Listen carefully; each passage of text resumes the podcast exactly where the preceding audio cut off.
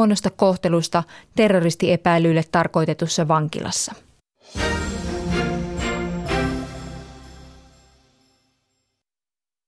Yle Radio Suomi, ajan tasa.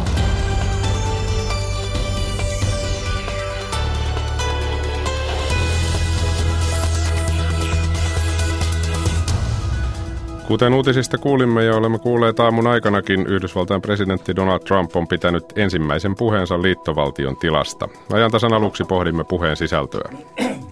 Puhumme myöskin eläkkeistä. Millaiset työurat johtavat niukkaan toimeentuloon eläkkeellä ja mitä asialle voi tehdä vai voiko tehdä yhtään mitään? Laura Huhtasaaren ja Paavo Väyrysen yhteenlaskettu kannatus presidentinvaaleissa ylitti esimerkiksi keskustan ja SDPn ehdokkaiden yhteiskannatuksen. Pohdimme, miltä näyttää EU-vastaisten ryhmien poliittinen tulevaisuus. Ja tarjoilemme myös 50- ja 60-luvun äänimaisemia ja selvitämme siinä samassa, mikä on äänimuseo.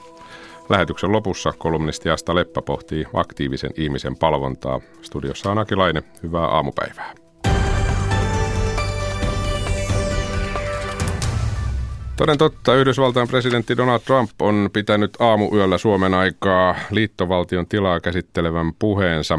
Ja tämä oli siis Trumpin ensimmäinen tällainen puhe presidentin virassa. Meillä on studiossa nyt Suomen entinen pitkäaikainen Yhdysvaltain suurlähettiläs Jukka Valtasaari sydämellisesti tervetuloa. Kiitos. Ennen kuin mennään sen enempää yksityiskohtiin, niin minkälainen mieli jäi puheesta? Miten luonnehtisit sävyä ja sitä, miten hän puhui? Minusta hän puhuu, täällä ensinnäkin hyvin taitavasti tehty puhe ja se oli siinä kaikki nämä osaset oli selkeästi suunnattu sekä kongressille eri yksittäin, yksittäiset asiat että, että yleisölle.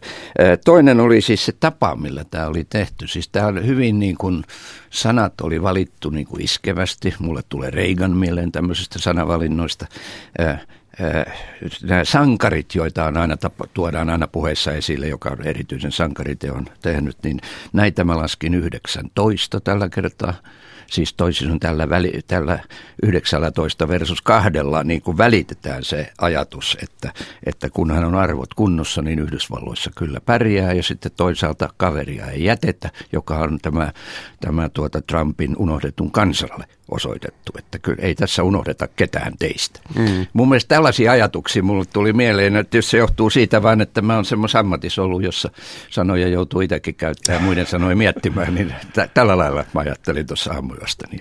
Ne, olet itsekin ollut tuossa salissa, kun näitä puheita on pidetty toistakymmentä kertaa, jos oikein Joo, ymmärsin. joka vuosi aina kun olin siellä. Niin. Miten paljon tämä tilaisuus muuttuu vuosittain nyt esimerkiksi, kun oli eri presidentti, niin oli, onko siinä tavallaan rumasti sanottuna sama käsikirjoitus, jos ymmärrät mitä tarkoittaa? Niin, joo, siis tämä koreograafinen niin. puoli, niin sinnehän on, siis nyt täytyy muistaa tässä ensinnäkin se, että tähän ei ole niin mikä tahansa puhe, eikä, eikä tuota, koska se on, se on siis perustuslain velvoite tasava, siis sikäläiselle presidentille selvittää näkemyksiä, niin, niin kuin he sanoivat, aika ajoin kongressille. Eli toisin sanoen, kun yhdessä harjoitetaan valtaa, niin presidentin kuuluu, kuuluu tulla kongressiin kertomaan mm. näkemyksistä. Ja näin ollen tämä on niin kuin hieman toisenlainen, mutta kun se on tämmöinen pitkäaikainen, siis, siis parista vuotta ollut ylikin, niin, niin tuota, siitähän tietysti seuraa, että siihen tulee tämmöisiä muotoja.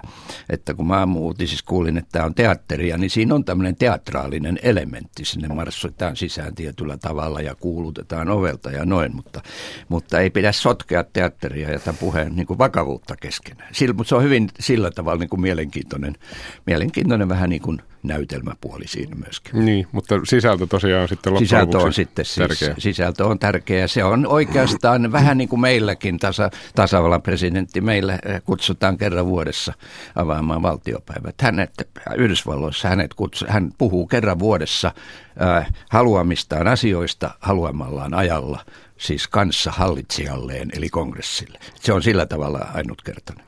Ja tietysti presidentti voidaan kutsua sinne erikseen, siis tyyppiä tulee sotaa, tai siinä on mm. mu- muutamia tällaisia tilaisuuksia myöskin, mutta niitä on, niitä on niin kuin harvakseen. Niin. Sanon tähän väliin, että ei unohdu, että kaikki, joita kiinnostaa, niin tämä puhe on kokonaan luettavissa esimerkiksi New York Timesin nettisivulta. Sieltä sen voi käydä jokainen lukemassa. En kuitenkaan muista sitä myöhemmin sanoa, niin sanon tähän väliin. No Jukka Valtasaari, tästä puheesta on pitkin aamua nostettu erilaisia asioita esiin. Mikä olisi sellainen ykkösasia, jonka sinä nostaisit sisällöstä? No nyt mä en nostaisi sisällöstä niin kuin minä nimenomaan jotain esiin, vaan kun mä nostan esiin, niin silloin mä ajattelen, että kenelle ne on suunnattu. Okay. Ja tässä tapauksessa jälleen, nyt haluan tuohon historiaan mennä, mutta ennen aikaan 1700-luvulla ei ollut siis tuota tiedotus, sähköisiä tiedotusvälineitä, jolloin se oli lähinnä vain kongressille. Nyt tässä tapauksessa se on myöskin Yhdysvaltojen kansalle.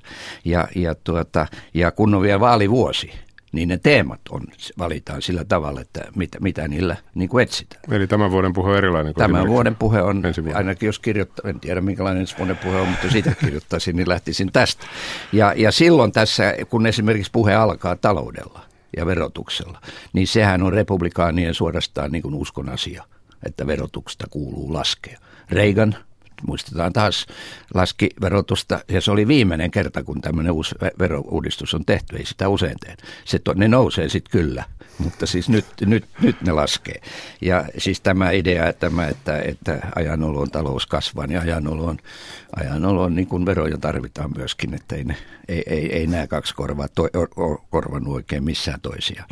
Mutta tämä, tämä on niin kuin ensimmäinen. Sitten jos otetaan toisesta päästä, voidaan mennä sitten noihin yksittäisiin asioihin, niin, niin, niin tuota, vankein laitoksen, vankilahallinnon ja vankein laitoksen uusiminen on, on siis tyypillinen demokraattien asia. Hän on suunnannut sen sellaiselle tuota, äänestäjäkunnalle, jota on enemmistö, selkeä enemmistö, jotka katsoo, että tämmöinen täysin jakautunut vallankäyttö, että jompikumpi puolue vie läpi ja, ja seuraavalla kerralla peruuttaa, niin sitä ei voida enää, sitä ei pitäisi huolehtia. Siellä on y- tämmöisiä yhteisiä asioita useampiakin. Eli Mutta, hän, on, hän on ymmärtänyt sen, että jotta saisi jotain aikaa, niin täytyy... Joo, Joo, ja, ja, ja siis nyt, nythän se, tämä vaalihan on sellainen, että kun Yhdysvallat on, sehän ei ole niin kuin keskimäärin yhtään mitään Yhdysvallat. Se on, se on siis, se on manner ja se on suuri, mutta, ja, ja vaalit ovat siis tietysti vaalipiirikohtaisia.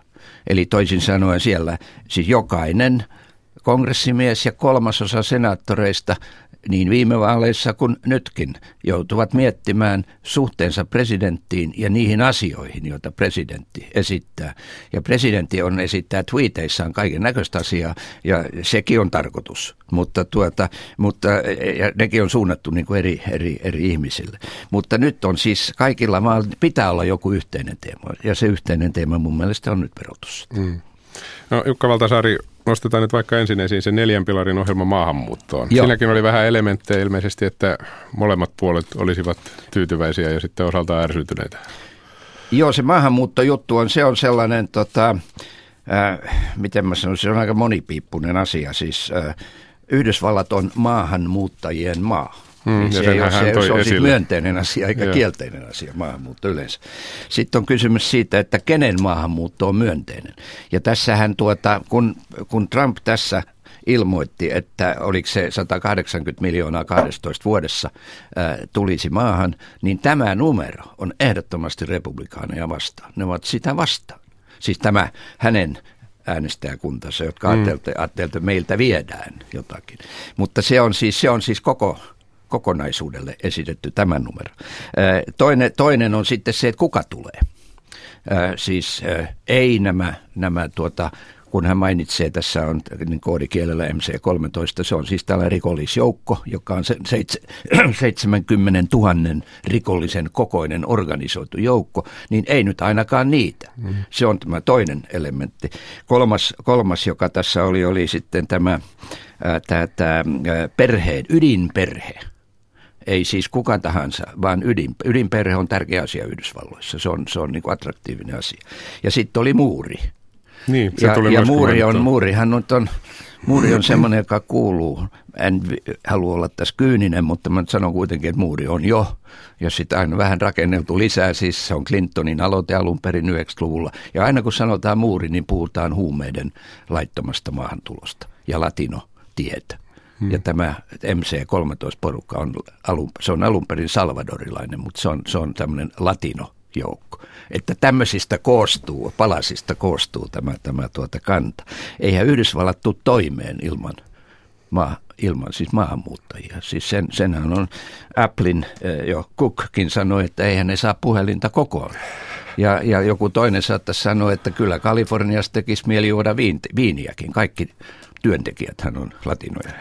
Eli siis tässä on, tätä on niin kuin moneksi, se on hyvin moneksi tämä maahan, maahan tulokysymys. Niin tosiaan hän lupasi, että näille 1,8 miljoonalle lapsella maahan tuodulle luvattomalle siirtolaiselle, eli niin kuin siellä sanotaan unelmoijalle Joo, on mahdollisuus. Jo, Mutta sitten hän tosiaan puhui myöskin tästä muurista, haluaa lopettaa työlupien arvonnan ja rajoittaa Joo, perheiden se. yhdistämistä, jota hän nimitti ketjumaahanmuutoksi. Joo. Tässä tietysti ulkopuolisen silmään ottaa tuo muuri ja eniten mietin sitä, kun jossain kommentissa sanottiin, että hän ei viitannut muurin muotoon mitenkään, koska kun puhutaan muurista, niin ihmiset tulee käsitys, että nyt rakennetaan aita Aita, Mutta se voi olla jotain muutakin ihan no, selkeästi. No, kyllä se aita nyt oikeasti on sitten. Eli se on edelleen se, mitä hän, hän ei ole kyllä, sitä kyllä. muuttanut. Hän ennen sanoi, että se on kaunein ja komein.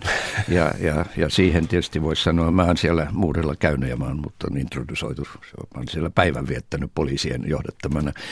Niin, niin, niin sillä lailla tietysti sanoa, että se on aika ruma.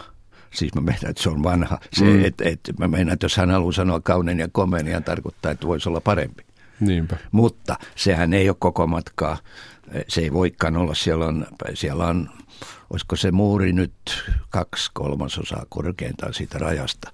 Hy, hyvin suuri osa siitä on arizonalaista erämaata, josta on siis yksinkertaisesti fyysisesti vaikea päästä lävitse. Mm ilman vettä, niin kuin sanotaan, niin, ei pääse aivan. ollenkaan. Ei pääse. Eli se, se maisemakin on, se ei ole niin kuin tuossa, tuossa tuota Berliinissä esimerkiksi, se muuri on keskellä kaupunkia. Niin, se on erilainen Joo. mielikuva muurista. No hän ei, Jukka Valtasari, puhunut tästä Venäjä-tutkinnasta mitään, ja sitä on ei. nostettu esille. Odotitko sinä, että hän olisi sanonut? En, en. Se on, se on, se on siis hyvin niin kuin vaikea asia. Ja, ja, ja siis se on, se on siis, sieltä, tai sanonkaan mennyt näin, että sieltä ei nyt mitään hyvää seuraa. Siis kenellekään, eikä, eikä meillekään sikäli, että sehän on jo nyt katkaissut kokonaan Yhdysvaltojen ja venäläisten kyvyn kommunikoida millään tavalla. Ja, ja meidän politiikkahan on pitkälti perustuu siihen, että me voitaisiin tätä kommunikaatiota mahdollisesti joissain oloissa niin kuin edistääkin, vanha sillan mm. rakentaminen. Että tässä on nyt semmoinen tilanne, jossa, että ties mitä sieltä tulee. Ja nythän, oli, nythän tässä oli, nämä oligarkit oli julistettu siellä siis sillä kriteerillä, että kuka omistaa miljardin. Niin, se oli. Ja, eli, siinä oli ulkoministerit kyllä. ja presidentit ja kaikki, ilman että, niille, ilman että niissä olisi mitään sanktiota. Siinäkin oli siis tämmöinen välimuoto, Niinpä. mutta ne julistettiin. Et kyllä, sillä, kyllä siinä kohti on nyt, niin kuin, ilmasto on kyllä huono.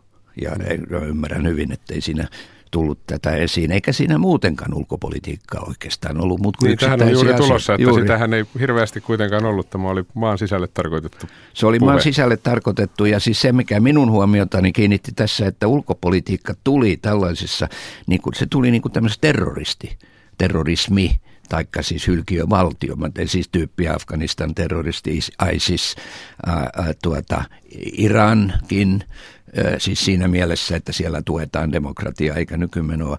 Ja, ja, ja sitten tietysti Pohjois-Korea, joka on ilmoittautunut ydinaseklubiin nyt niin kuin eväällä ja Pohjois-Korean bruttokansantuote on, on Espoota suurempi, mutta Helsinkiä pienempi, sanokaamme näin, että se on, se on ilmoittautunut mukaan.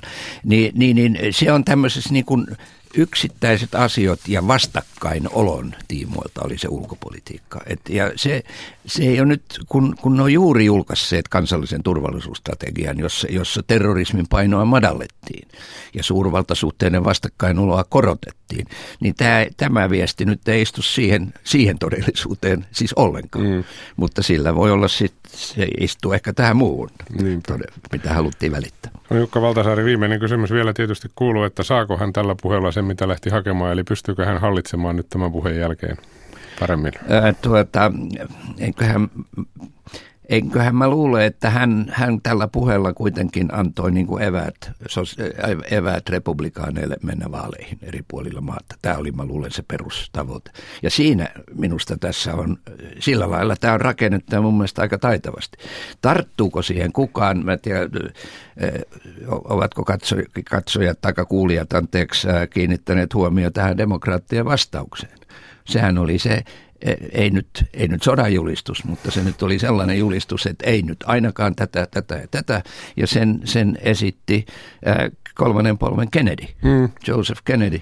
Ja, ja tuota, kun, kun mä olin seurasin, on, on nämä vaalit itse asiassa seurannut puolitoista vuotta hyvin tarkkaan, koska nämä oli niin kaiken kaikkiaan niin erikoiset, niin kyllähän sieltä Bernie Sanders tuli mieleen. Siis mitä, mitä, siis kaikille yhtä hyvää ja siis ihan oikeita asioita suomalaiseen hyvinvointiyhteiskuntaan, mutta tuohon yhteyteen, niin, niin se on silloin aika laita, laita demarin kannanotto ja onko, kilpaileeko ne sitten – keskustassa republikaanien kanssa, niin mulla on omat epäilykseni siitä. Niinpä, mielenkiintoiseksi menee ja paljon mielenkiintoisia keskusteluja käydään taatusti tästä eteenkinpäin. Jukka Valtasaari, kovasti kiitoksia. Kiitos kutsusta. Onko heistä eläinlääkäreiksi? Kyllä mä luulen, että se niinku tästä kuitenkin pikkasen helpottuu siitä, kun saa vähän kokemusta ainakin näistä peruskeiseistä. Mutta ainahan tulee niitä keisejä vastaan, mikä on niinku, tuntuu siltä, että jokaisen potilaan kohdalla antaa osa sieluaan. Kandit, neljäs tuotantokausi. Tiistaisin kello 20 TV1 ja Yle Areenassa. Kello on kohta 10.18. Ajantasaa kuuntelette. Hyvää aamupäivää. Siirrytään Yhdysvalloista ja mielenkiintoisesta viime yön puheesta toiseen mielenkiintoiseen aiheeseen, joka taatusti koskee kovin monia täällä Suomessa. Nimittäin se, nykyään puhutaan meillä epätyypillisistä ja rikkonaisista työurista. Siinä ei ole sinänsä mitään ihmeellistä. On osa-aikatyötä, vaihtuvia työsuhteita, työttömyysjaksoja ja kaikkea sellaista. Se on raskasta usein jo työaikana, mutta mitä tämä kaikki sitten tarkoittaa sen niin sanotun työuran jälkeen, eli eläkkeellä? Moni varmaan jollain tasolla tajuaa, että kaikenlainen rikkonaisuus vaikuttaa myös eläkkeeseen, mutta miten? Sitä on varmasti vaikeampi hahmottaa. Tästä kokonaisuudesta yritämme nyt tehdä selkoa. Tervetuloa ajantasaan työeläkevakuuttajien eli Telan ekonomisti Mauri Kotamäki. Kiitos. Tuota noin. Aloitetaan nyt vaikka sillä, että ulkopuolisen silmään, kun tätä eläkesysteemiä katselee, niin tämä on melkoinen palapeli ja sen ymmärtäminen tuntuu vaikealta. Sinä ammatiksesi teet tätä. Ymmärrätkö sinä nämä kuviot ja nyanssit miten helposti, kun jotain tapahtuu? No kieltämättä on sanottava, että eläkejärjestelmä on jokseenkin monimutkainen järjestelmä. Että tota, ehkä tässä ammatikseen kun tätä katselee, niin pikkasen siitä enemmän on oppinut mutta, mutta tuota, pitää sanoa, että on se myös ammattilaiselle aika monimutkainen. Ja sen takia myös itse asiassa eläkejärjestelmän sisällä niin usein asiantuntijat jakautuu tavallaan omiin pieniin kulmauksiin, mistä ollaan sitten asiantuntijoita. Että joku tietää yksityiskohtaisen tarkasti vaikka eläkerahoituksen salat ja sitten taas toinen saattaa tietää niin kuin enemmän vaikka niin kuin toimeentulosta ja kolmas jostain kolmannesta muusta. Et kieltämättä järjestelmä on suuri ja monimutkainen. Mikä siitä tekee monimutkaisen? Mitä sinä muuttaisit, kysytään niin päin, jos haluaisit sitä yksinkertaistaa? No kysymys on sinänsä aika vaikea, että en ehkä lähde tässä mu- muuttamaan sitä nyt tässä kohtaa, mutta tuota, ää, no, suomalainen järjestelmä tarjoaa aika kattavan vakuutuksen erilaisia ää, riskejä vastaan. Ja, ja silloin, kun järjestelmä on hyvin kattava, niin se on vääjäämättä monimutkainen ainakin jossain määrin. Et kun mietitään vaikka nyt Suomen järjestelmää, niin, niin meillä on vakuutus vanhuuden varalle, eli ihan tämä perinteinen eläke, mutta sitten meillä on myös työkyvyttömyyseläkkeitä ja, ja perheeläkkeitä ja, ja, ja näin. Ja kun nämä kaikki, pa, kaikki palaset sitten yhdistää, niin se on helposti monimutkainen. Ja tämän lisäksi tulee sitten vielä tämä järjestelmän toiminta, eli miten nämä kaikki asiat rahoitetaan ja, ja, ja miten, miten se tota, rahoitus sitten pelaa yhteen työmarkkinoiden kanssa ja näin edespäin, niin, niin kyllähän siitä vähän monimutkaista sitten tulee. Niin se on hyvä huomio, koska yleensä kun sanoo sana eläke, niin tulee mieleen se, että tehdään töitä 60 jotain ikävuoteen ja sitten jäädään eläkkeelle ja sitä on kertynyt, mutta, mutta se ei todellakaan ole kokonaisuus. No se, se, ei, se ei sinänsä ole, jos, jos, jos kohta, toki tämä on niin kuin, toki se ydin, mm. että meillä on, meillä on tällainen ansioperustainen työ, työeläkejärjestelmä, niin, niin tuota, kyllähän se näin on, että, että kun teet työtä, kerrotat ansioita, siitä karttuu sitten eläkettä ja, ja kyllä nyt joskus sitten jää eläkkeelle ja pääsee sitten eläkkeestä nauttimaankin sitten. Tämä on tietysti se niin kuin ihan, ihan kova ydin eläkejärjestelmässä. Niin. No jos haetaan sellaisia yleisperiaatteita, niin onko oikea ajatus se, että mitä enemmän tienaa työuran aikana, sen enemmän saa eläkettä? No kyllä se näin on, että tota me, eläke on peili työmarkkinoista Eli, eli, eli se, mitä työmarkkinoilla te- tehdään, niin se peilaantuu pitkälle eläkkeeseen. Jos on, sanotaan vaikka, että on pitkä työura, niin silloin keskimäärin myös eläkkeestä tulee sitten vähän korkeampi kuin sitten taas, jos esimerkiksi työura jää lyhyeksi, lyhyeksi tai rikkonaiseksi, niin sitten eläke saattaa jäädä matalaksi. Et, et, et tällä tavalla se toimii niin kuin hyvin loogisesti. Mm. Ja sille tietysti, kun sitä lähtee miettimään, niin sekään ei ole niin yksinkertaista, koska meillähän on niin sanotut Kelan eläkkeet, jotka sitten taas kuuluvat ihmisille, kun he tulevat tiettyyn ikään, jotka kompensoivat tätä eroa. Joo, näin se on. Tämä on tällainen niin kuin tavallaan vielä lisäpalikka sitten näihin työeläkkeisiin, nämä Kelan eläkkeet tai vähimmäiseläkkeet, kun puhutaan vaikka kansaneläkkeistä tai takueläkkeistä. Eli, eli juttu menee sillä tavalla, että että jos syystä tai toisesta ihmisen työura jää jossain määrin katkonaiseksi tai, tai, tai jostain muusta syystä sitten eläkettä ei ole karttunut ihan, ihan niin kuin kovasti paljon, niin sitten osaltaan nämä Kelan eläkkeet sitten tukee sitä, sitä tällaisen henkilön eläkettä. Ja se on niin kuin tällaista äh, tavallaan tietynlaista sitten tota, köyhyydenhoitoakin voisi sanoa, että se on erityisesti takueläke on, on, on sitten tuota köyhyyden hoitoa tai sitten ihan toimeentulon tulon tukemista nämä Kelan eläkkeet. Et sinänsä mm. hyvin, hyvin tärkeä palikka ja, ja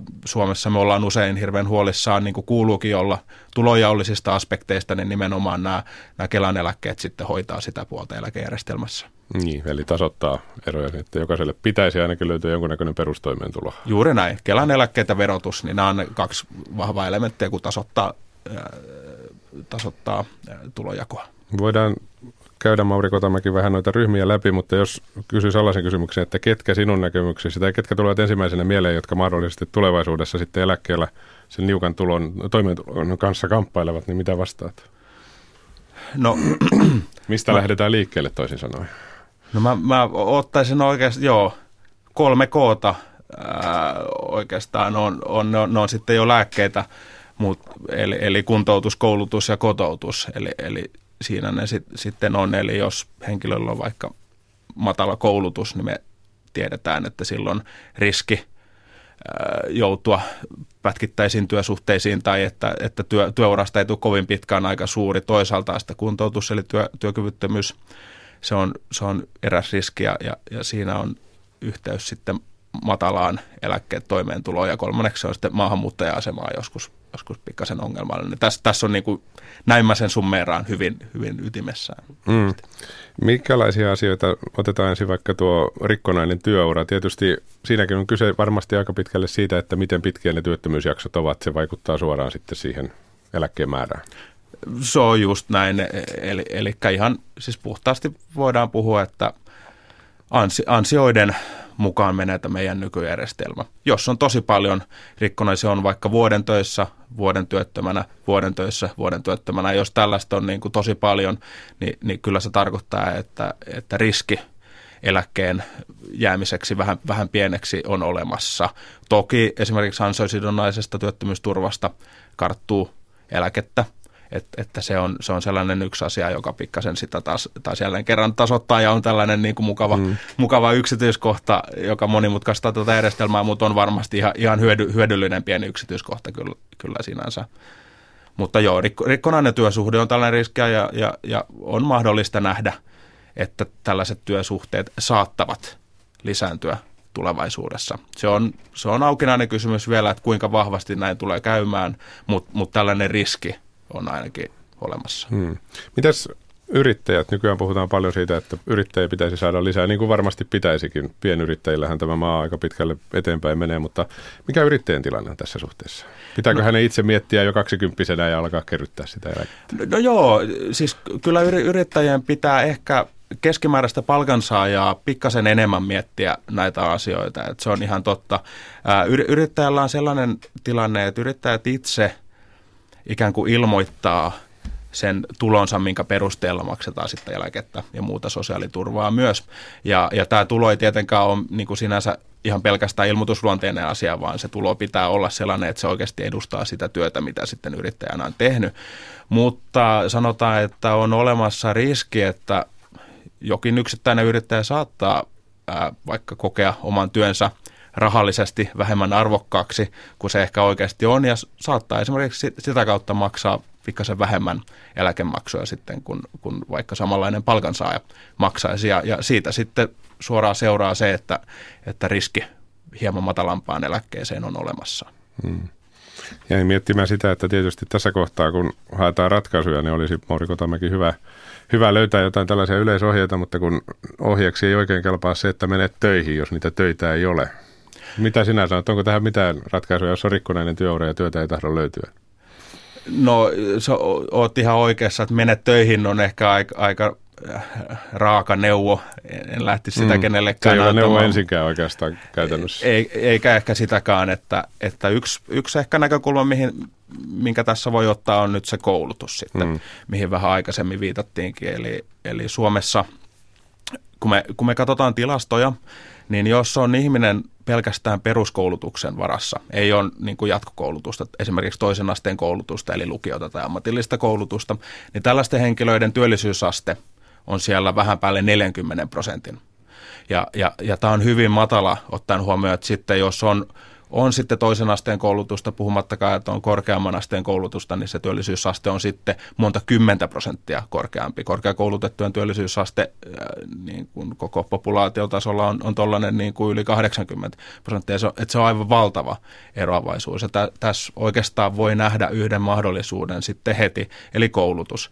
Jos me jotenkin pystyttäisiin auttamaan näitä henkilöitä, jotka jää sen peruskoulutuksen varaan, niin, niin ottamaan se ensimmäinen, ensimmäisen askeleen työelämässä ja esimerkiksi tarjoamaan heille ammatillista koulutusta jollain tehokkaalla tavalla, niin se voisi olla aika hyvä lääke sekä työmarkkinoiden kannalta, mutta sitä kautta myös eläkkeiden ja eläkkeiden toime, to, erittävyyden kannalta. Niin, eli tässä tulee tähän syrjäytymiseen, josta paljon puhutaan vielä yksi uusi näkökulma, eli sitten se eläke ikä, kun sinä asti päästään, niin sielläkin se vielä näkyy. Juuri näin, joo, että e-, elämä ei lopu työ, työuraan, vaan sen jälkeen alkaa joillain uusi elämä ja jollain vanha jatkuu, eli, eli se eläkekin on huomioitava siinä mm. koko ajan ilman muuta. Se on tietysti ymmärrettävää, että ihan nuori ihminen nyt ei välttämättä koko ajan ajattele eläkettään, mutta, mutta Jees, näinhän se menee ja tietysti siinä iässä ei hirveästi vielä asiaa mietitä, kun koulutuksesta puhutaan, eli se on vanhempien asia. No näin se on. Se olisi hyvä, että se olisi jollain tasolla myös nuorillakin takaraivossa, mutta ymmärrettävästi ei sitä nyt tarvitse ihan koko ajan miettiä. Niinpä. Vanhempien ehkä on hyvä miettiä niitä koulutusasioita. Mauri Kotamäki, kiitoksia kun pääsit paikalle. Kiitos. Kello on 10.29 ennen kuin kuullaan, mitä Suomen Radio tänään tarjoaa, päästetään Mira Stenström ääneen, mutta todetaan, että tässä lähetyksessä pohditaan vielä, miltä näyttää kansallismielisten ja EU-vastaisten ryhmien poliittinen tulevaisuus. Laura Huhtasaari ja Paavo Väyrysen yhteiskannatushan vaaleissa ylitti reilusti keskustan ja demarien ehdokkaiden yhteiskannatuksen. Vierailemme myös Tampereella Mediamuseon rubriikissa, joka ilahduttaa äänimuseo-sovelluksillaan ja kolumnistina on Asta Leppä. Mutta nyt siis Yle.fi tarjontaa Mira Stenström luetuimpia uutisia netissä on autoja koskeva uutinen, nimittäin meillä kerrotaan, että alle kolmannes autoista myydään enää manuaalivaihteella, eli automaattivaihteet Oho. ovat pop niin sanotusti. Viime vuonna rekisteröidystä uusista henkilöautoista enää, kolmessa, enää 35 prosentissa oli tämmöinen käsivalintainen vaihteisto. Mutta manuaalivaihteistolle on ennen aikaista jutun mukaan julistaa lopullista kuolemaa, mutta vähin nämä kytkin polkimet auton lattialla käyvät. Et tässä kerrotaan, että ensinnäkin autoihin tulee sähköä enemmän ja sitä kautta se manuaali häviää pakostakin ja, ja sitten suuressa osa hybridiautoja automaatti tulee automaattisesti. Samasta jutusta voi sitten käydä lukemassa suosituimmat automallit Suomessa, mitä ne maksaa automaattivaihteella ja sitten niillä käsivaihteilla. Myydyin malli näyttää olevan Skoda Octavia ollut hetkinen viime vuonna. Hmm, kyllä tuo suoraan varmaan siihen automaattien paranemiseen mm. suomeksi sanottuna liittyy tuo, Joo. että menee. Mielenkiintoinen uutinen tulee Rovaniemeltä, nimittäin siellä ollaan järjestämässä Suomen ensimmäinen huumeiden käyttäjille räätylöity ensiapukurssi.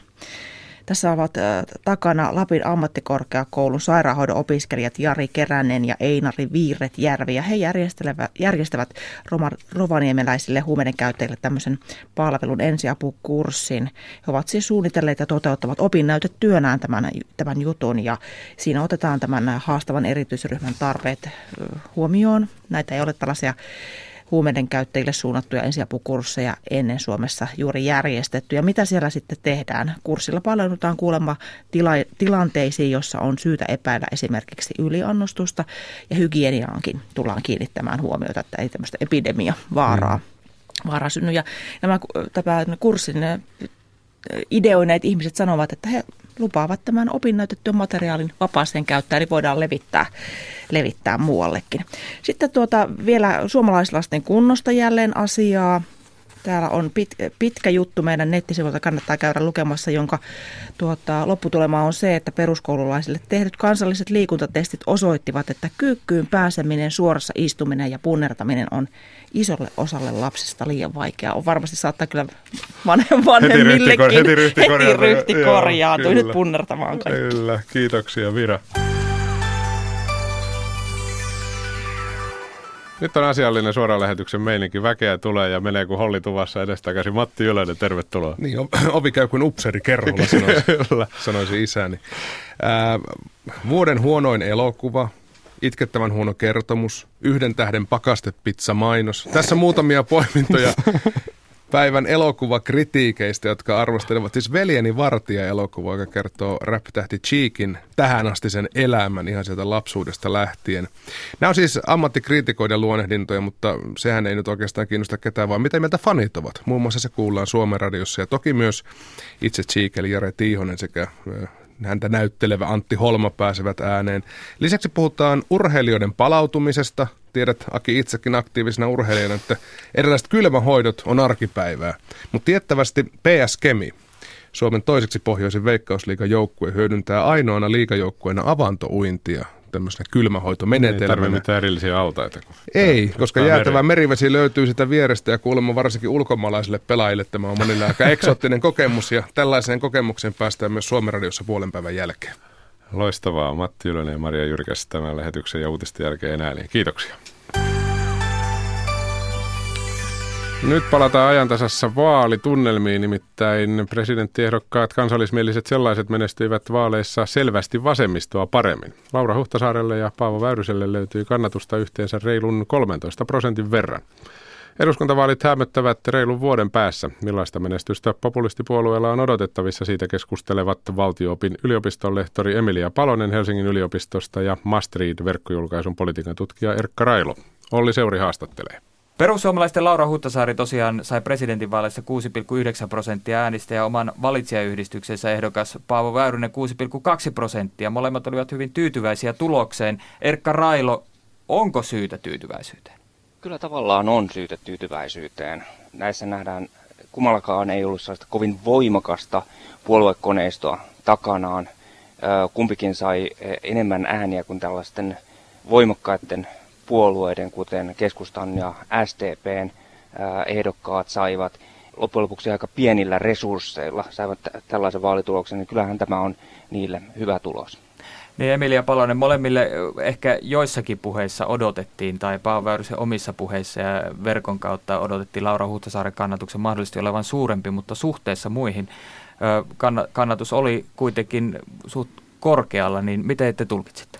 No nämä mm, kaksi liikehdintää puoluetta keräsivät kaikki protestiäänet ja ideologiset äänet, mutta eivät menettäneet sitten näitä strategisia äänestäjiä niin kuin muille puolueille ja liikehdintöille kävi. Joten tässä, ää, nä, tästä näkökulmasta he pärjäsivät erittäin hyvin, mutta, mutta toisaalta tässä nyt näkyy sitten tietyllä tavalla niin kuin heidän kannatuksensa ää, tietyt rajat. Vaikea sanoa, että miten tämä sitten vaikuttaa eduskuntavaaleihin vuoden päästä että näitä, näitä lukuja on hyvin hankala tulkita.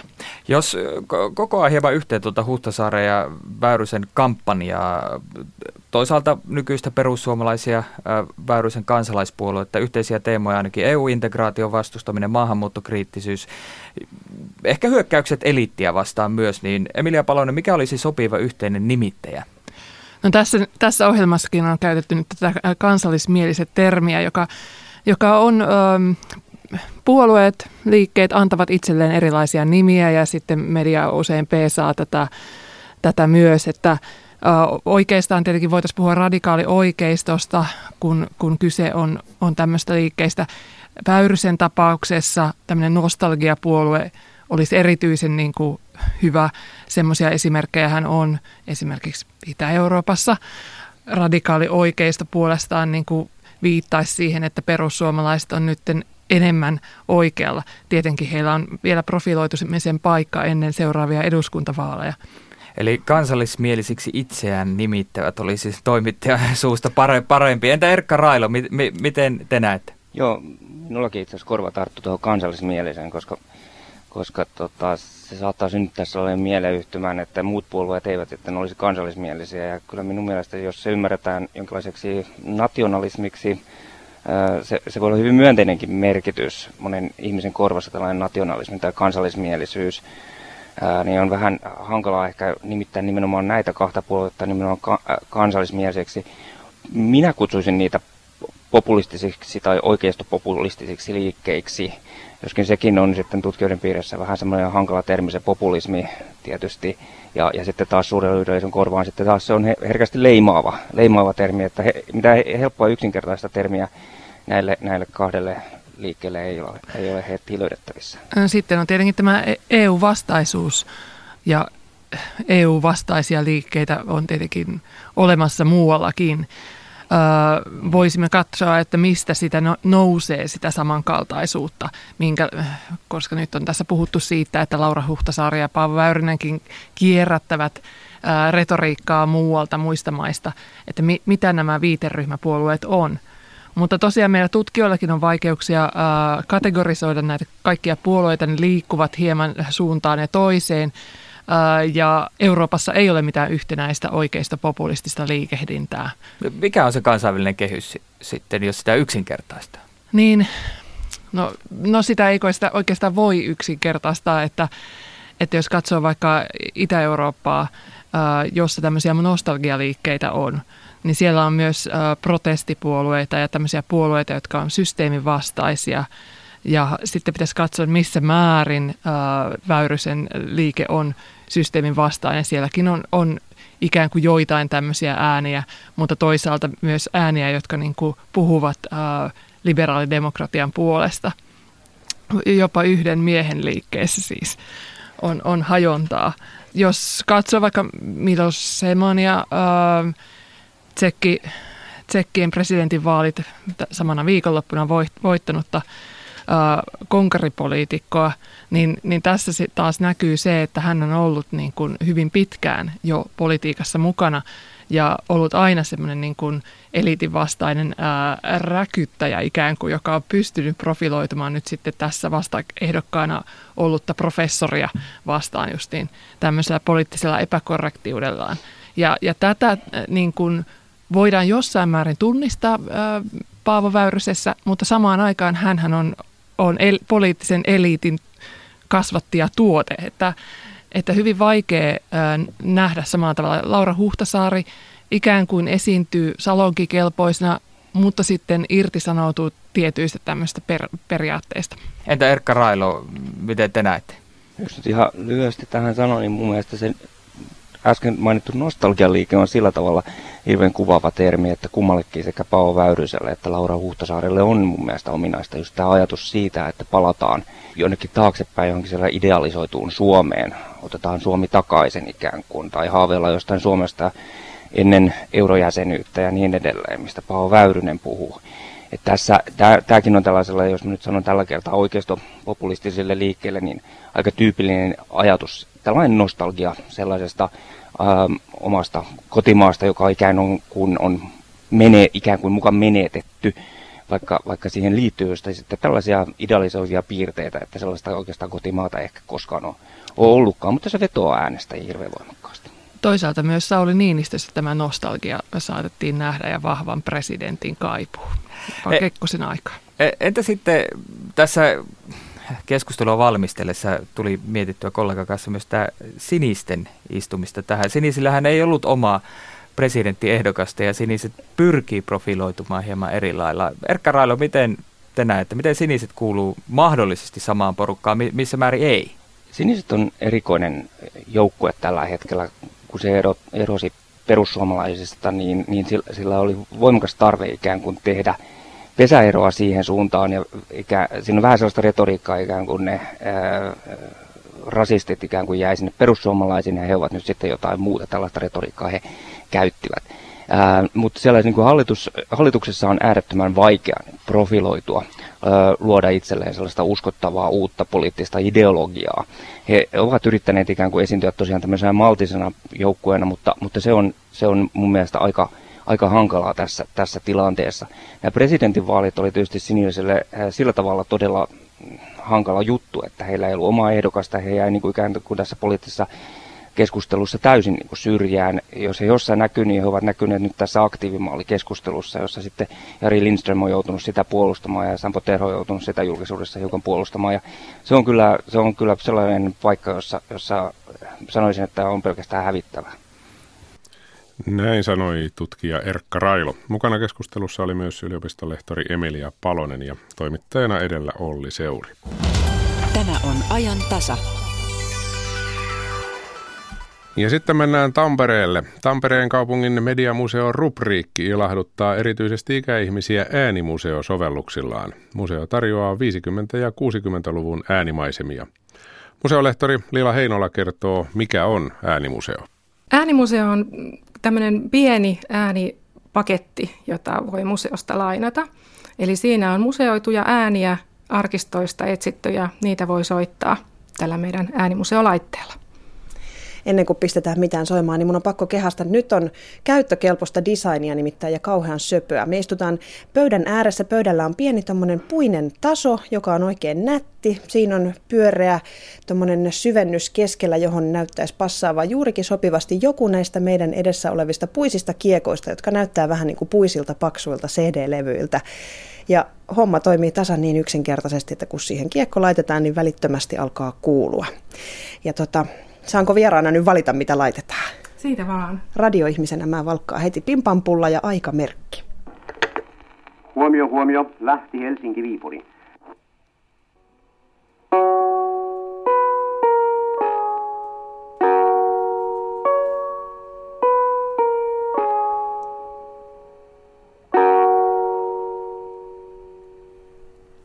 Ai, kun mä kuvittelen, että tämä on aika monelle nostalgista itselle semmoista hyvinkin kaukasta aikaa ennen omia aikoja, mutta sanotaan se nyt heti tähän kärkeen, että tämähän on tietysti tarkoitettu vähän vanhemmalle väelle, eikö näin? Tämä on nyt suunniteltu juuri, että ikäihmiset, no sanotaanko 60-100-vuotiaiseen, että heitä kyllä kiinnostaa nämä tämmöiset äänet, jossa on esimerkiksi radioääniä, niin kuin äskeinen oli, Eli vanhoja tuttuja radioääniä, juontajia, urheiluselostajaa ja tämmöistä. Ja sitten on toisaalta elokuvista ja TV-sarjoista, mitä on 50-60-luvulla tullut telkkarista tai elokuvateattereissa. Eli elokuvanäyttelijöiden repliikkejä tunnettuja, niin niitä on myös, että näyttelijöitä voi tunnistaa näistä. Sanois, kun olet näitä ollut valkkaamassa, että millä perustein on menty? Oletko ottanut sen ikonisimman Taunon ja Ansan kohtaamisen tai sen, kun Tapsan lautta karahtaa tukkilaisjoukkojen kanssa rantaa vai oletko hakenut jotain semmoista harvinaisempaa? No periaatteena on ollut just tietysti tunnettuus, mutta myös esimerkiksi tamperelaisuus, että on tehty Tampereella tai on tamperelainen näyttelijä tai ääni. Ja, ja sitten tietysti jo tullaan siihen, että 50-60-luku on nykyään kiinnostaa tämän ikäihmisiä tällä hetkellä eniten se aika, että siitä, siitä vuosikymmeneltä on valinnut. No pistetään, kun tamperelaisuus mainittu, niin tosta. Eipä sanota, mikä menee, tämän varmaan moni tunnistaa. Tykkää tästä meidän asunnosta. Joo, tästä. Mm. Mä tykkään, totta kai mä tykkään. Mm. Ei silti. Kyllä kai me nyt joskus se oma arava saadaan. Vaikka kyllä se aika toivottomalta näyttää. Ei silti, että mä nyt sitä yhtään hoppuilisin, että et sitä nyt vaan luulen. Sehän oli tietenkin Heikki ja Kaija. Miltä vuosikymmeneltä? Eli tämä on 66 vuodelta. Eli tässä tämä Heikki oli saanut tämmöisen asuntotarjouksen, että pääsisi vähän isompaan vinttihuoneistoon asumaan ja Kaija suhtautuu hyvin epäilevästi tähän tarjoukseen ja on suorastaan mustasukkainen. Heikki ja Kaija on semmoinen sarja, joka ei tietysti paljon esittelyä vanhemmalle väelle kaipaa, mutta nuorisokin on avitettu tässä suunnittelemassasi paketissa. Sehän on niin, että jos tätä esimerkiksi tuonne hoitolaitoksiin lainataan, niin siellä saattaa olla parikymppinen lähihoitaja sitten vastassa vanhuksia, kun pitäisi ruveta muistelemaan, eikä välttämättä sano mitään että kuka se Kaisu Puuskajoki nyt oikein olikaan, niin sä oot tämmöisen kattavan tietopaketin tähän sitten kylkeen kirjoitellut. Joo, tämä on tämmöinen vihkonen, jossa on jokaisesta äänestä taustatietoja, se lyhyesti kylläkin, mutta sillä lailla just, että jos ei tiedä mitään, niin sitten vähän saa semmoista mielikuvaa, että mikä tämä henkilö on ollut ja, ja mitä hän on tehnyt. Oletko ollut itse museolehtori Lila Heinolla mukana noissa tuokioissa, kun näiden äänten pohjalta on muistelut käyntiin lähteneet?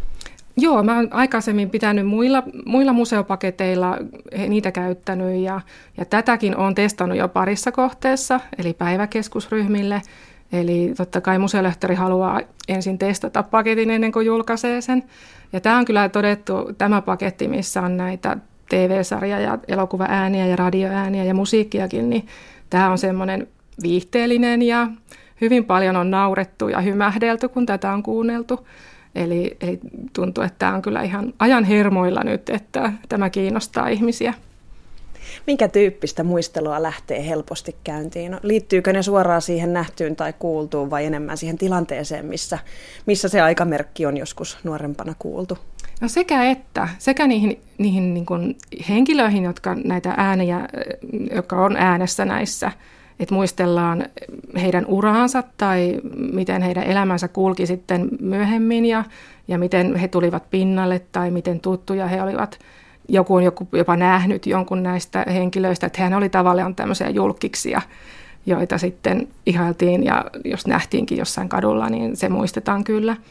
Ja sitten toisaalta kyllä sitä aikaakin tulee näissä muisteltua sitten. Esimerkiksi juuri Pimpan pullan kohdalla, tämän radiomerkin kohdalla, niin tulee se, että, että joo, että tämä kuulin meidän putkiradiosta. Ja, ja sitten toisaalta kun täällä on myös stereotesti, niin se muistetaan varmasti, että kun tuli stereot, niin miten sitten stereokaiuttimet, niin miten sitä testattiin ja Tämän yksinkertaistetun stereotestin tarkoituksena on ensisijaisesti auttaa kotikuuntelijoita tarkistamaan, että stereovastaanotin toimii asianmukaisesti. Seuraavassa kuulette metronomin tikitystä, jonka pitäisi kuulua ainoastaan vasemmanpuoleisesta kaiuttimesta. Se oli Pentti Fagerholm ja näin se hoidetaan se stereotesti, kun sitä kerran ruvetaan hoitamaan. Tässähän ollaan niin herkullisen ääressä, että voisi kuvitella, että, että on ollut suhteellisen hankalaa tehdä valintaa sen suhteen, että mitä kaikkia tämän paketin lainaava ihminen jaksaa kantaa siis, että ei sinne voi loputtomiin noita levyjä pistää. Miten olet tehnyt valinnan esimerkiksi sen suhteen, minkä tyyppisiä vaikkapa televisio- tai elokuvasisältöjä mukaan päätyy? No, mua kiinnosti kyllä se ajankuvan tuominen myös, että, että jos ajattelee sitä 50-60-lukua, niin olihan silloinkin niin kuin asuntopulaa vielä. Ja kun nuoret parit aloittelivat perheelämäänsä, niin useimmiten vanhempien vinttikamareissa aloiteltiin ja esikoisen kanssa siellä asuttiin ensin. Ja siitähän tässä Heikki ja Kaijankin, Kaijankin katkelmassa nyt on se kysymys, että he tarvittis isomman asunnon, kun on yksi vaan lapsi jo syntynyt. Eli kyllä näissä tulee niitä ihan arkisia juttuja, minkä ongelmien parissa ihmiset silloin oli, kun, kun aloittelivat perhe-elämäänsä tai, tai näin. Et kun tätä on käyttänytkin tätä, tätä aineistoa, niin tämä kohta varsinkin tämä asunto, asunto-ongelma, niin kyllä on tullut muistelijoillakin mieleen hyvin. Sitten on ihan toisenmoista rintamäkelää silloin politikoinnit käynnissä. Joo, pientilallisten elämää ja siinä mietitään tosiaan, miten tota, niin, on tämmöisiä harmituksen aiheita, kun poliitikot tekevät mitä lystää ja, ja eivät ajattele pientilallisen kannalta sitä. Eli hyvin tämmöisiä, tämmöisiä ajankohtaisia ongelmia näissä tulee. Aikaisemmin äänimuseossa on julkaistu paketti, jossa on ollut semmoisia arkisempia ääniä, ihan vaan sellaisia niin elämän ääniä menneiltä vuosikymmeniltä. Mitä kaikkea museolehtori Lila Heinola siihen pakettiin päätyi? No äänimuseo Vitoinen aikaisempi versio, niin siinä on sitten ollut tämmöisiä teknisiä ääniä kodista, konttorista ja mökiltä. Eli tavallaan tämmöisiä tuttuja koneiden ääniä, joita myös on sitten haluttiin ottaa niitäkin mukaan, koska sitten taas niihin liittyy hyvin paljon sitä arkista elämää, mitä kodeissa ja töissä on eletty. Mutta sitten aikaisemmat, vielä aikaisemmat äänimuseot, oikeastaan ne on äänipöytiä, niitä, jotka ovat Koukkuniemessä käytössä, Koukkuniemen vanhainkodissa, niin niissä on sitten esimerkiksi kaupunki- ja maaseutuääniä ja, ja työn ja vapaa-ajan ääniä. Et näissä on vähän sitten eri versioissa eri äänet. Et aina sitten yritetään keksiä uutta mielenkiintoista kuunneltavaa. Äänet on semmoinen asia, mihin ei oikein osaa kiinnittää kunnolla huomiota. Sitten jossain kohtaa, kun joku sanoo, että tätäkään ääntä ei ole enää aikoihin kuulunut, niin sittenhän se vasta huomaa, että näinhän se todella on. Joo, joo kyllä. Se on jotenkin, ja mä oon yrittänyt aina kysyäkin niin kuin ihan nuoremmiltakin, että mitä esimerkiksi tästä päivästä, mitä ääniä haluaisi tallentaa, joita sitten ehkä 50 vuoden päästä olisi kiva kuunnella. Et on niin kuin mietitty sitä omaa äänimaisaa, mikä se on nykyään. Ja sitten toisaalta on myös tämmöisiä uusia kokemuksia, eli, eli voi olla, että jossain kuuleekin jonkun uuden äänen, esimerkiksi kun minä olin tuolla seitsemisen, seitsemisessä, ja tota, siellä on tämä Koveron torppa, ja siellä on pärekatto, ja mä olin kesä, kesäpäivänä, ja siellä rupesi satamaan, niin mä kuulin ensimmäisen kerran, miltä kuulostaa sade pärekatolla – Eli sehän oli aivan erilainen kuin peltikatto tai huopakatto. Eli kyllä näitä voi kokea vielä jossain vähän tämmöisissä museaalisissakin ympäristöissä uusia kokemuksia eri ikäiset. Ei tule meinaa emmikään toimeen ilman, ilman kahvinkeitintä tai jääkaappia. Kato, koneet, ne on nyky... Kuka sitä huoltamoa huoltaa, kun työmiehet istuu täällä? Vai onko sekin kokonaan automatisoitu? Häh? No näkköhän se ikkunasta, jos sinne joku tulee. No jos joku tulee, niin mä juoksen vetämään lipusalkoon. Minkä tyyppisen kuvan äänimuseo antaa jotenkin menneistä ajoista? Mä ajattelen, että kun menee museoon, niin usein saa jonkun semmoisen kokonaiskuvan jostain asiasta tai aiheesta tai ajanjaksosta, niin tämmöisen paketin kun kuuntelee, niin mitä uskot, että jää mieleen? No radioäänistä ainakin jää mieleen varmasti nämä voimakkaat, karismaattiset ihmiset. Esimerkiksi Kaisu Puuskajoen tässä on hänen jäähyväispuheensa radiossa vuonna 1972, niin siitä kyllä saa semmoisen kuvan, että hän oli todella, todella ammatilleen, ammatilleen omistautunut ja kaikki ihmiset kyllä, mitä on tätä kuunnellut, niin muistaa hänet hyvin ja hänen tyylinsä ja se, että hän lausui runoja radiossa. Ja, että kyllä nämä niin kuin, siitä kertoo, että, että nämä henkilöt tuli kauhean tutuiksi ihmisille, että radion ääressä vietettiin paljon aikaa. Minä vuorostani kysyn, minne ovat vuodet vierineet? Minne vuosikymmenet kadonneet. Rakkaat kuuntelijat, eron hetki on tullut, niin kuin se aina kerran tulee. Siltä se kuulosti, kun Kaisu Puuskajoki yleisönsä hyvästeli. Näitä olisi ihana jäädä kuuntelemaan vaikka ihan koko pino kerrasta istuen. Ja mä luulen, että nyt on radion ääressä väkeä, jotka miettii, että mitenkäs tämmöisen paketin saisi lainattua juuri meidän porukalle. Museolehtori Lila Heinola, ketkä ja miten tätä mainio vekotinta levyineen nyt sitten saa lainaan? Tämä on suunniteltu sillä lailla, että tätä voivat esimerkiksi ikäihmisten palvelu- ja ryhmäkodit ja, ja palvelutalot ja vanhainkodit lainata. Eli ottamalla yhteyttä minuun, niin sitten sovitaan, koska voi hakea ja palauttaa tänne meille taiten toimistolle. Tämä ei maksa mitään tämä lainaaminen ja sitten voi samalla katsoa, mitä muuta lainattavaa meillä on. Eli meillä on useampia erilaisia museopaketteja, mitä voi lainata ryhmätuokioihin. Museolehtori Lila Heinola jututti toimittaja Anna Sireen. Ja sitten mennään päivän kolumnin pariin. Kolumnistina tänään on toimittaja tietokirjailija Asta Leppä. Kahta tämän hetken puhutuinta yhteiskunnallista rakenneuudistusta, nimittäin työttömien aktiivimallia ja valintoja suosivaa sotea, yhdistää yksi suurempi aate, aktiivisen ihmisen ideaali. Aktiivisuuden ihannointi näkyy tätä nykyään kaikkialla. Puhutaan seuraaktiiveista, aktiiviurheilijoista ja kansalaisaktiiveista – Koulussa tulisi olla tunnilla aktiivinen, äideltä vaaditaan aktiivisuutta synnytyksessä ja pariskunnilla pitäisi olla aktiivinen seksielämä. Vanhuksille järjestetään aktivoivaa päivätoimintaa ja matkatoimistot mainostavat aktiivilomia. Nivelrikkoisille kaupataan aktiivituoleja ja kaikkien pitäisi vahdata silmäkovana aktiivisuusrannekkeesta päivän aktiivisuuttaan. Jopa ruoan sulatus pitäisi saada aktiiviseksi litkimällä litrakaupalla maitohabbobakteereja sisältävää aktiivijuomaa. Lopulta ei ole väliä edes sillä, mitä aktiivisuus pitää sisällään. Tärkeintä on, että puuhaa pääpunaisena jotakin. Aktiivisen ihmisen ideaali on tuontitavaraa rapakon takaa. Epäonnistumisen historiaa tutkineen amerikkalaisprofessori Scott A. Sandagein mukaan vielä 1800-luvun puolella epäonnistuminen paikantui yksittäiseen tapahtumaan, kuten vaikkapa konkurssiin. Tuolloin epäonnistumisesta oli ainakin periaatteessa mahdollisuus toipua – ja aloittaa elämä uudelleen.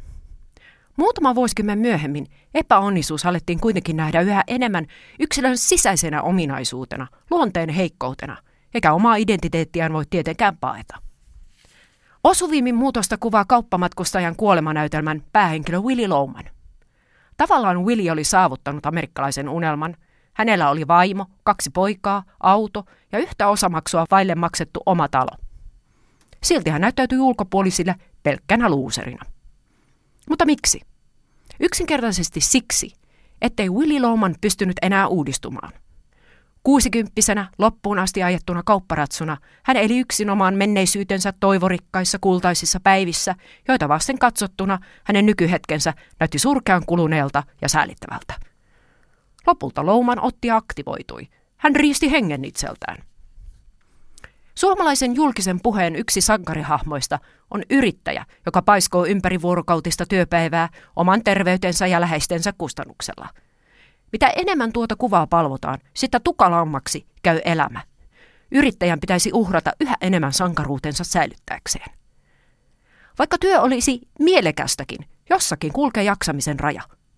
Yrittäjä ei saisi kuitenkaan uupua, muuten hän putoaa jalustaltaan. Yrittäjyydestä on tullut ihanne, johon myös työttömän olisi syytä yltää. Jos työtön ei löydä itselleen työpaikkaa, tulisi hänen perustaa yritys. Utoppisesti oletetaan, että kaikki kykenevät ohjautumaan itse, työskentelemään myös yksin ja ideoimaan yritykselleen kannattavan toimenkuvan, ymmärtämättä, että tällainen vaatii valtaisasti psyykkistä energiaa. Aktiivisuuden palvonnan rinnalla passiivisuutta yksinomaan halveksitaan. Passiivinen ihminen on pummi, alisuoriutuja, vetelä, saamaton, nynny, selkärangaton ja lapatossu, jonka hyödytön elämä valuu kertakaikkisesti hukkaan. Koska vanhat sukupuoliroolit eivät ole lakaneet vaikuttamasta, passiivisuus on yhä pahempi synti miehelle kuin naiselle. Naisetkin pitävät yllä ikikulua asetelmaa ja häpeävät ja motkottavat, jos heidän miehensä ei saa mitään aikaan. Lopulta jopa luikurimaista veropetoksen tehnyttä yrittäjää kunnioitetaan enemmän kuin julkisilla tuilla elävää kirjailijaa. Yrittäjä on sentään todistettavasti yrittänyt, eikä vain kököttänyt persuuksillaan ja raapustanut haihattelevaa kirjaa, joka ei edes myy. Taloudellinen menestyminen on nimittäin yksi aktiivisuuden todiste, ja siksi luusereilla ei ole koskaan rahaa. Lopulta aktiivinen ihminen myös lepää aktiivisesti. Vapaa-aikana ihmisen tulisi ennen muuta uudistua, virkistyä ja kerätä voimia. Vuosiloma ei ole niinkään ihmistä itseään kuin hänen työtään varten. Aktiivisimmat ajattelevat, että stressi ja uupumus lähtevät sillä, millä ovat tulleetkin. Niinpä koko Kanarian loma rentoudutaan treenaamalla triathlonia – ja otetaan jokaisen tuhannen metrin ylämäen jälkeen itsestä lähettävä selfie Instagramiin. Se vain, että kaikki eivät alituista aktiivisuutta kestä. Kaikki ihmiset eivät ole karkaistusta teräksestä, vaikka yrittäisivätkin pakottaa itseään moiseen valumuottiin. Maailmanlaajuisesti 350 miljoonaa ihmistä kärsii masennuksesta ja kelpaamattomuudesta, koska mieltävät itsensä läpikotaisin luusereiksi.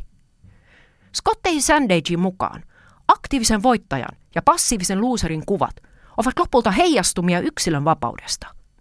Ne määrittelevät, millä tavoin yhteiskunnassa pitäisi elää ja vaikuttavat siksi poliittiseen yläkerrokseen asti. Jokainen voi sen vuoksi miettiä, onko aktiivisuus viime kädessä vapautta lainkaan. Kolumnistina tänään oli Asta Leppä. Ihan tuota pikaa muutaman sekunnin kuluttua on uutisten aika ja uutisten jälkeen jatkaa siis Suomen radio ajantasa jälleen 14.02 ja silloin muun muassa laitetaan suomalainen jalkapallo kuntoon, ei enempää eikä vähempää.